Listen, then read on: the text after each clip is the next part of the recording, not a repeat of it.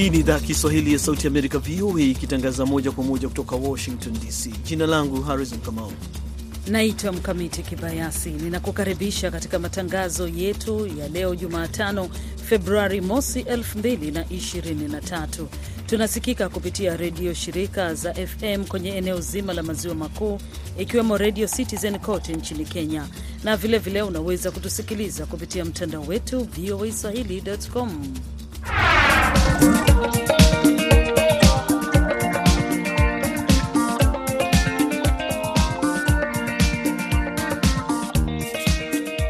Kwenye matangazo yetu hivi leo, takriban waumini milioni moja wakusanyika kwenye viwanja vya Ndolo mjini Kinshasa, DRC, kwa misa ya kwanza ya wazi ya Papa Francis. Na katika taarifa nyingine, shirika la kimataifa la haki za binadamu linasema kwamba mwaka uliopita ulishuhudiwa hatua chache mno kwenye vita dhidi ya ufisadi ulimwenguni. Hayo na mengine mengi utayasikia kwenye matangazo yetu hivi leo, lakini kwanza ni habari za kimataifa zikisomwa na mwenzangu hapa Mkamiti Kibayasi.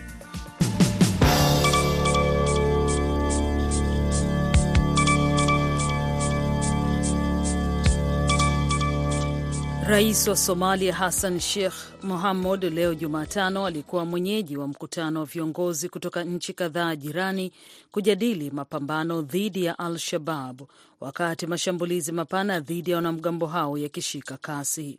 Mkutano huo unaofanyika katika mji mkuu Mogadishu unaokutanisha viongozi kutoka nchi tatu jirani, ofisi ya rais wa Somalia ilisema ikibandika picha za kuwasili kwa William Ruto wa Kenya, Ismail Omar Gwele wa Jibuti na waziri mkuu wa Ethiopia Abi Ahmed wanatarajiwa kujadili uratibu wa mashambulizi ya kijeshi dhidi ya kundi linalohusishwa na Al Qaida ambalo limekuwa likifanya uasi katika taifa hilo lenye matatizo la pembe ya Afrika kwa zaidi ya miaka kumi na mitano. Usalama uliimarishwa mjini humo, doria za kijeshi na safari zote za ndege za kibiashara zilisitishwa. Russia ilisema leo kwamba usambazaji wa silaha za masafa marefu kwa Ukraine hautavizuia vikosi vya Russia, lakini utaongeza mvutano na kuzidisha mzozo.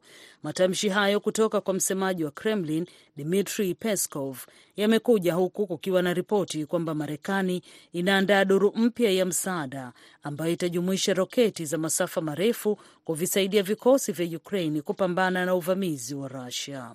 Shirika la habari la Reuters limeripoti kuwa kulingana na maafisa wawili wa Marekani walioarifiwa kuhusu suala hilo, silaha inayoitwa Ground Launched Small Diameter Bomb yenye kusafiri umbali wa kilomita 150 ilikuwa sehemu ya kifurushi kinachotarajiwa kutangazwa haraka wiki hii.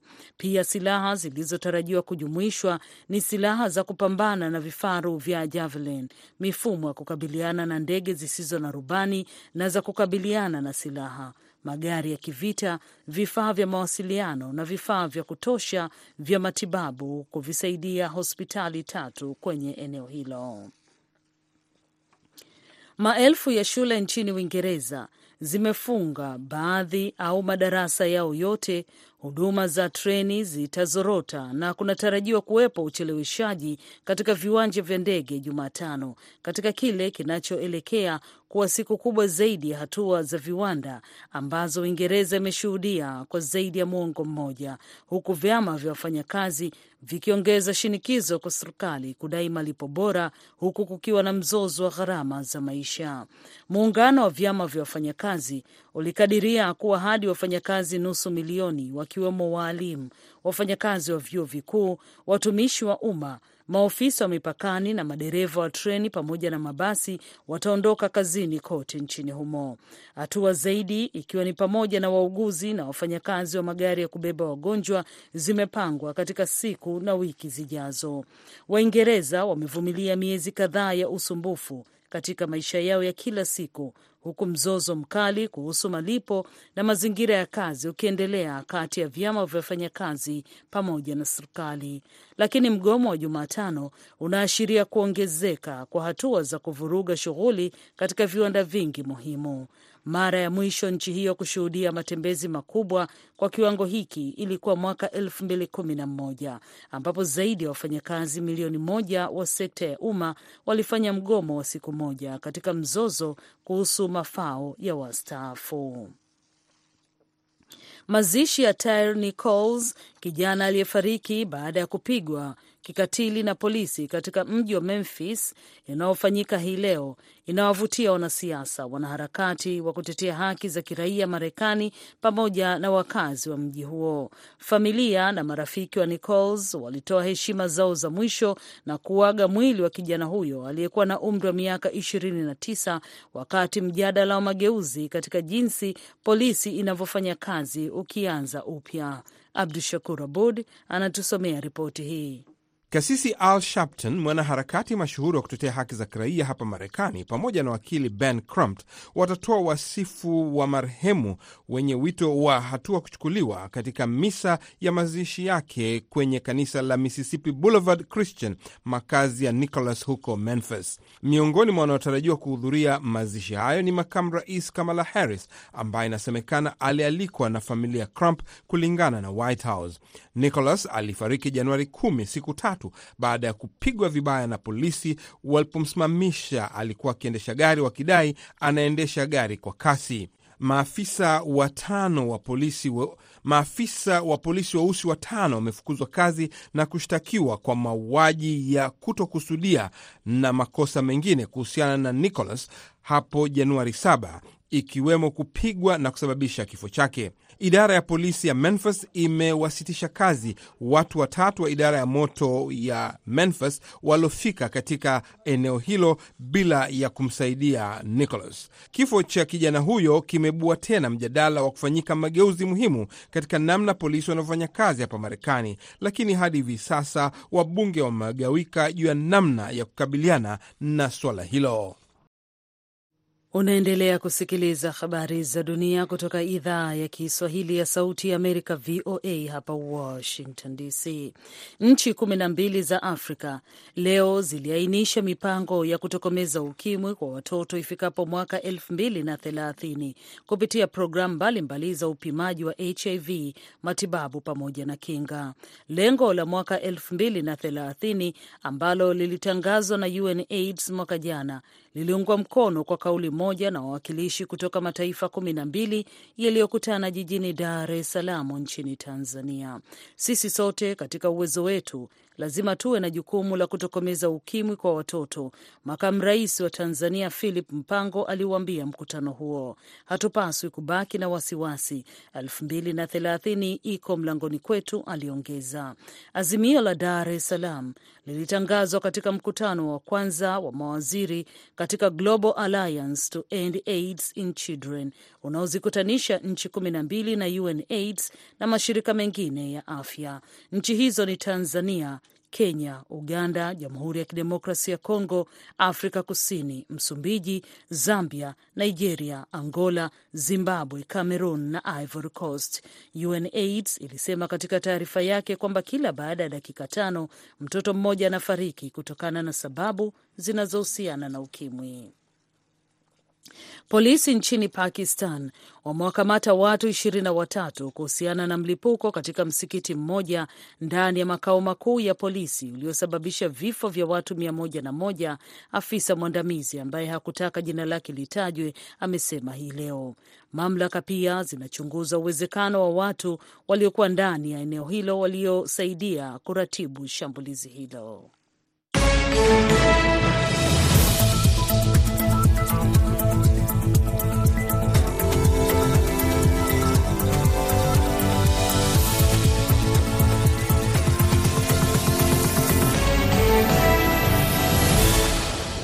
Unaendelea kusikiliza idhaa ya Kiswahili ya Sauti ya Amerika kutoka hapa Washington DC. Baadhi ya redio zetu shirika ni pamoja na Redio Rakombu na Ghana DRC, Redio Serel Butembo DRC, Storm FM Geita Tanzania, Muungano Redio huko Oicha DRC, miongoni mwa nyingine. Kwenye taarifa tuliipa kipaumbele hivi leo, basi takriban waumini milioni moja wamekusanyika katika viwanja vya ndege ama uwanja wa ndege wa Ndolo mjini Kinshasa kuhudhuria misa ya kwanza ya wazi ya Papa Francis katika Jamhuri ya Kidemokrasia ya Kongo ikiwa ni siku ya pili ya ziara yake ya siku tatu. Mkamiti Kibayasi anaisoma ripoti kamili.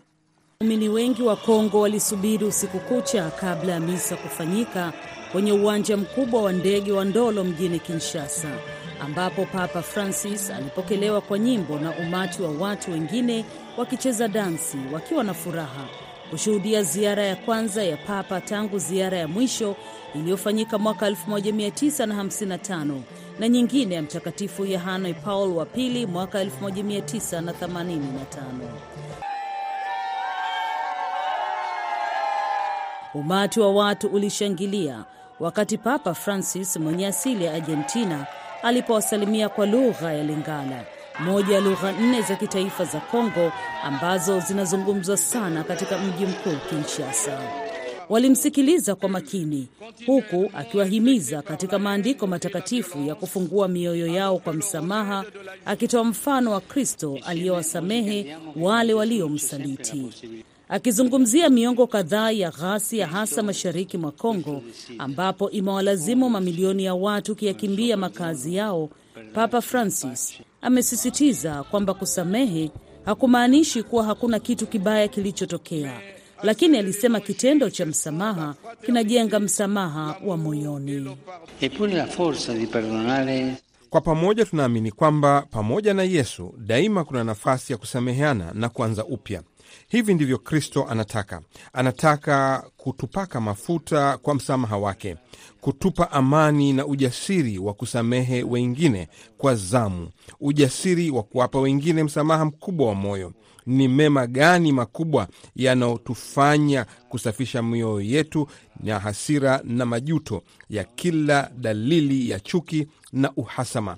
Ndugu wapendwa, leo unaweza kuwa wakati wa neema kwenu kukubali na kupitia msamaha wa Yesu. Katika ziara yake ya tano barani Afrika, Papa Francis mwenye umri wa miaka 86 analeta ujumbe wa amani katika Jamhuri ya Kidemokrasia ya Kongo na nchi jirani ya Sudani Kusini, zote zikikumbwa na mzozo wa miongo kadhaa. Katika hotuba yake kwenye makazi ya rais Papa alipigiwa makofi wakati alipokuwa akigusia historia ya utawala wa kigeni nchini humo. Nchi hii na bara hili wanastahili kuheshimiwa na kusikilizwa, wanastahili kupata nafasi na kupokea tahadhari. Ondoa mikono kutoka Jamhuri ya Kidemokrasia ya Kongo, weka mikono mbali na Afrika, acha kudhoifisha Afrika. Afrika sio mgodi wa kunyang'anywa au eneo la kuporwa. Afrika iwe mhusika mkuu wa kutatua hatima yake. Wakati huo Rais Felix Tshisekedi wa DRC amelaani mzozo unaoendelea katika nchi yake, ambapo anaishutumu Rwanda kutoa msaada kwa makundi yenye silaha wakati wa hotuba yake pamoja na Papa Francis.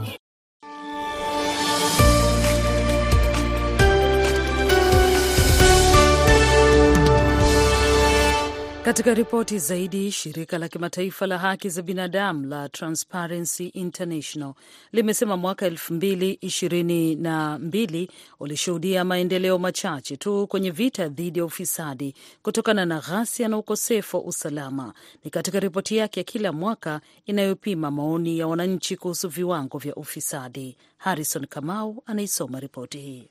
Kwa mwaka wa sita mfululizo, mataifa ya Sudan Kusini, Siria na Somalia yamebaki mwisho kwenye orodha ya ufisadi ya Transparency International. Ripoti iliyotolewa inasema kwamba hali hiyo imejirudia kutokana na kasi na ufisadi.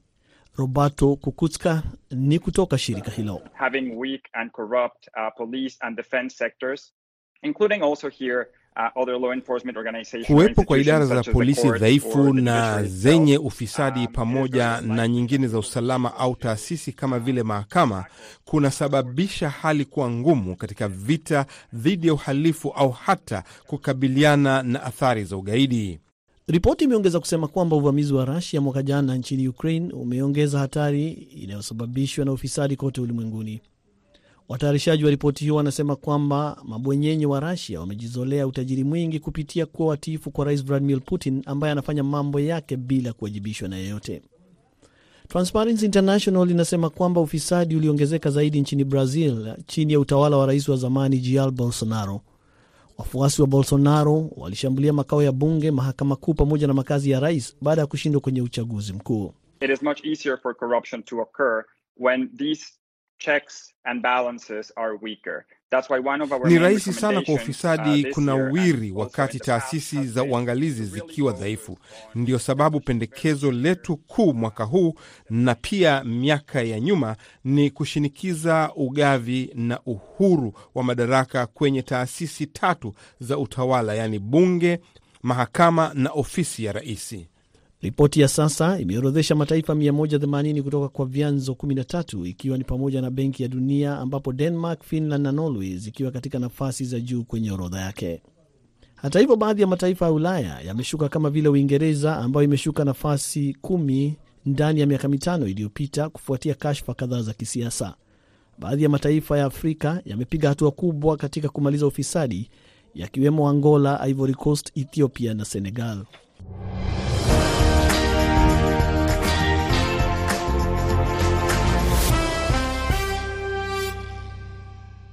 Unaendelea kusikiliza idhaa ya Kiswahili ya Sauti ya Amerika, Washington DC. Baada ya malalamiko ya muda mrefu kutoka kwa wananchi dhidi ya mifumo ya haki kuto, na kutokuwa na usawa, serikali ya Tanzania imezindua tume itakayoangalia namna ya kuboresha taasisi za haki za jinai nchini, huku watetezi wa haki za binadamu wakishauri tume hiyo isiache nyuma taasisi hata moja licha ya muda mchache uliotolewa. Mwandishi wetu wa Dar es Salaam, Amri Ramadhan, ana ripoti kamili. Utaratibu wa kuzitaja shule bora baada ya kumalizika kwa mitihani ya taifa kwa viwango vya madarasa ya mitihani ya taifa umezoeleka kwa muda mrefu nchini Tanzania. Hivyo kitendo cha Baraza la Mitihani Tanzania NECTA kuondoa utaratibu huo kumezua gumzo kubwa kwa wadau mbalimbali wa elimu pamoja na wachambuzi. Dr. Isaya Lupogo, mchambuzi wa masuala ya elimu ambaye ni mhadhiri wa Chuo Kikuu cha Mzumbe Morogoro, amesema maamuzi yaliyotolewa na baraza hayajafanywa kikamilifu kutokana na mtindo wa maisha ya watu wengi nchini kupimwa kwa njia ya ulinganishi. Hivyo kitendo cha kuondoa utaratibu huo itapunguza ari na nguvu ya ushindani kwa watahiniwa. Sio tu itaondoa ushindani kwamba watu itaondoa ile ile ile morali na ushindani, lakini naliona jambo hili linaweza likasababisha hata kuzorota kwa elimu Tanzania, kwa sababu watu watakuwa ile nguvu ya kuwafanya wafanye vizuri zaidi itakuwa imeondoka. Baadaye sasa wataona ni sehemu ya mapumziko tu. Uamuzi huo wa baraza kuacha kutangaza shule bora umeibua mabishano ya kila aina katika mitaa mbalimbali ya jiji la Dar es Salaam, wengi wakiona ni sahihi na wengine wakipinga maamuzi ambayo walio wengi hawakuyatarajia. Libechonya, mhadhiri chuo kikuu huria Tanzania, amesema kabla ya kufanya maamuzi hayo, serikali inatakiwa kushirikisha wadau wote na waangalie kwa pamoja faida na hasara zilizopo katika utaratibu huo kabla hawajafanya maamuzi ya upande mmoja. Cha msingi nafikiri katika hili tungeshirikisha wadau, kwamba badala ya wizara kuja na tamko kama hili, pengine kungekuwa kuna haja ya kushirikisha wadau wote ikiwa na maana ya kwamba wizara yenyewe, walimu, wazazi, wanafunzi wenyewe tuweze kuliangalia kwa pamoja na kuweza kuangalia e, zipi hasara na zipi faida za kutangaza shule bora pamoja na wanafunzi bora, then tuweze kuzipima sasa. Wakati wachambuzi wakiendelea kutoa ushauri wao, waziri mwenye dhamana ya elimu nchini Profesa Adolfu Mkenda amesema uamuzi walioufanya kuacha kutangaza shule bora haujafichwa, bali upo wazi na hakuna yeyote aliyekatazwa kufanya tathmini, ila wao wamejivua katika hilo kutokana na utata uliopo na namna ya kuchagua shule bora. Baraza limeamua sasa hivi halichukui lenyewe jukumu la kutangaza shule bora, kwa sababu likitangaza shule bora linaambia wa, wazazi hii ndio shule bora. Sasa tunadhani kama mwanao hajaenda kule, hajaenda shule nzuri. Takwimu zote ambazo zinahusu kutangaza shule gani imepata A nyingi zaidi, ipi imepata kidogo, ipi ya mwisho, ziko hadharani. Baraza la Mitihani Tanzania NECTA kwa mara ya kwanza baada ya muda mrefu ilianza utaratibu wa kutotaja shule bora katika matokeo ya mtihani wa darasa la saba mwaka jana kwa kile ilichoeleza kuwa kuondokana na mazoea, ameongezea kusema Profesa Adolf Mkenda. Amri Ramadhani, Sauti ya Amerika, Dar es Salaam.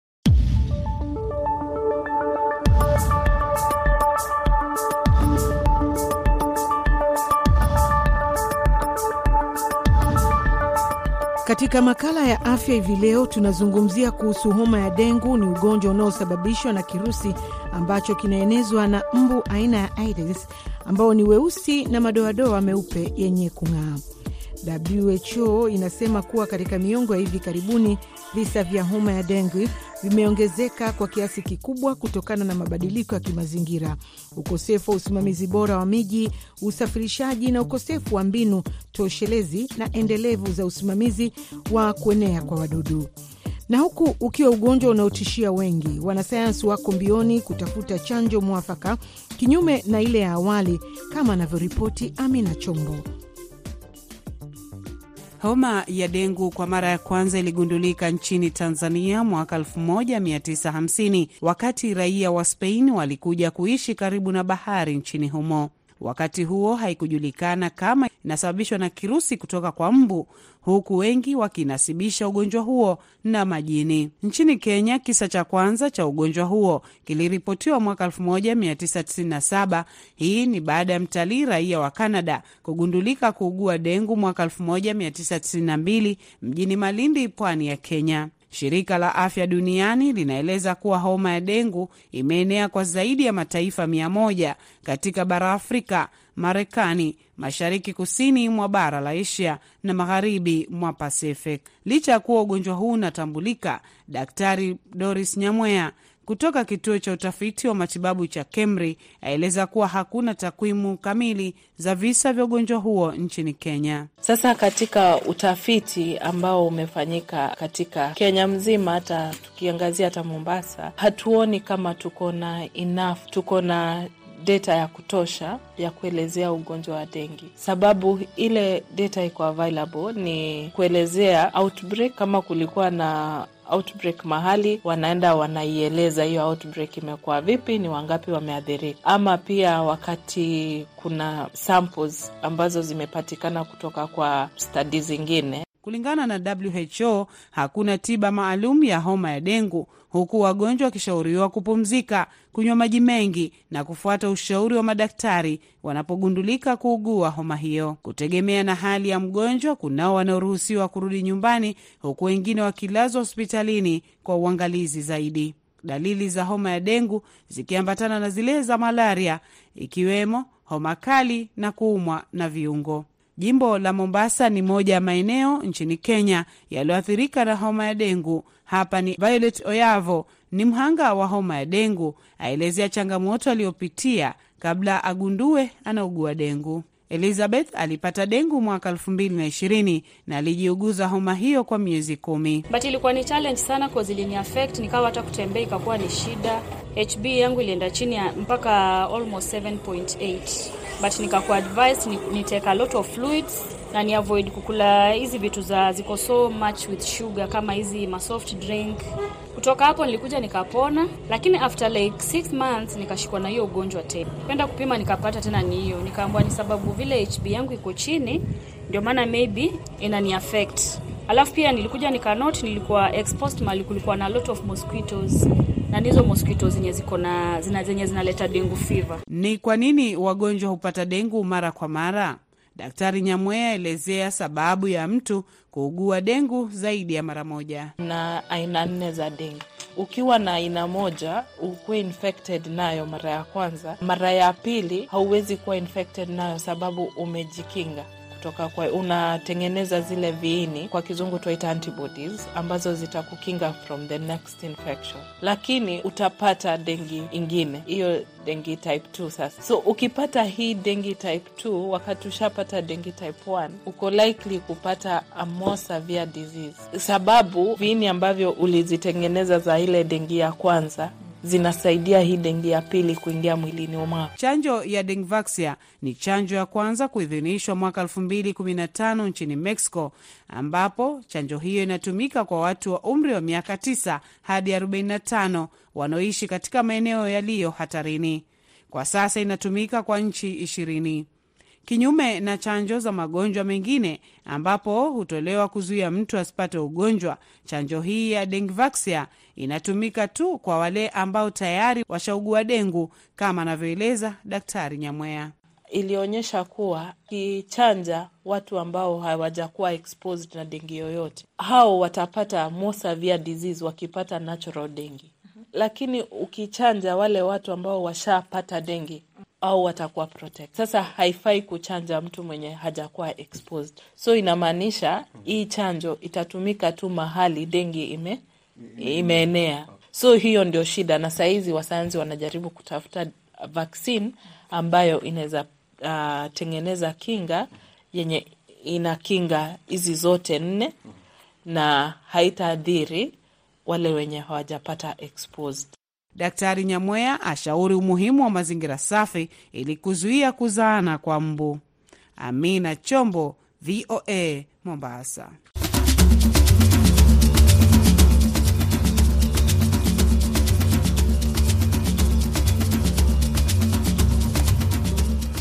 Basi hapo ndipo tunafika mwisho wa matangazo yetu ya leo kutoka idhaa ya Kiswahili ya Sauti Amerika, na kwa niaba ya wote walioshiriki katika matangazo ya leo, mwelekezi Aida Isa, msimamizi Abdu Shakur Abud kutoka Washington, jina langu Harrison Kamau na nimeshirikiana naye Mkamiti Kibayasi, kwa pamoja tukikutakia wakati mwema popote ulipo.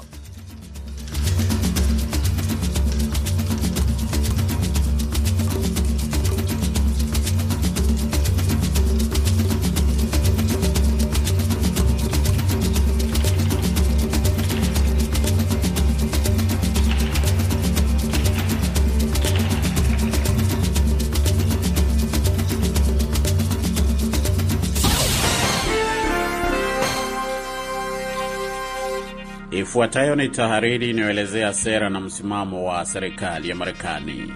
Ulaji rushwa ni janga. Rushwa inaharibu uaminifu, inadhoofisha maendeleo, inaondoa imani kwa taasisi za kidemokrasia na inazuia ukuaji wa uchumi. Hatimaye ni wananchi wanaokabiliwa na madhara kadri bei zinavyopanda, rasilimali chache kuwekezwa katika sekta ya umma na mazingira kuharibiwa. Watu wengi wanapofikiria kuhusu ufisadi huona hongo ili kupata upendeleo au maafisa wakiingiza mikono yao kwenye hazina ya fedha. Lakini rushwa siyo tu kuhusu watawala binafsi wanaoiba mali ya taifa lao ili kuishi kwa starehe.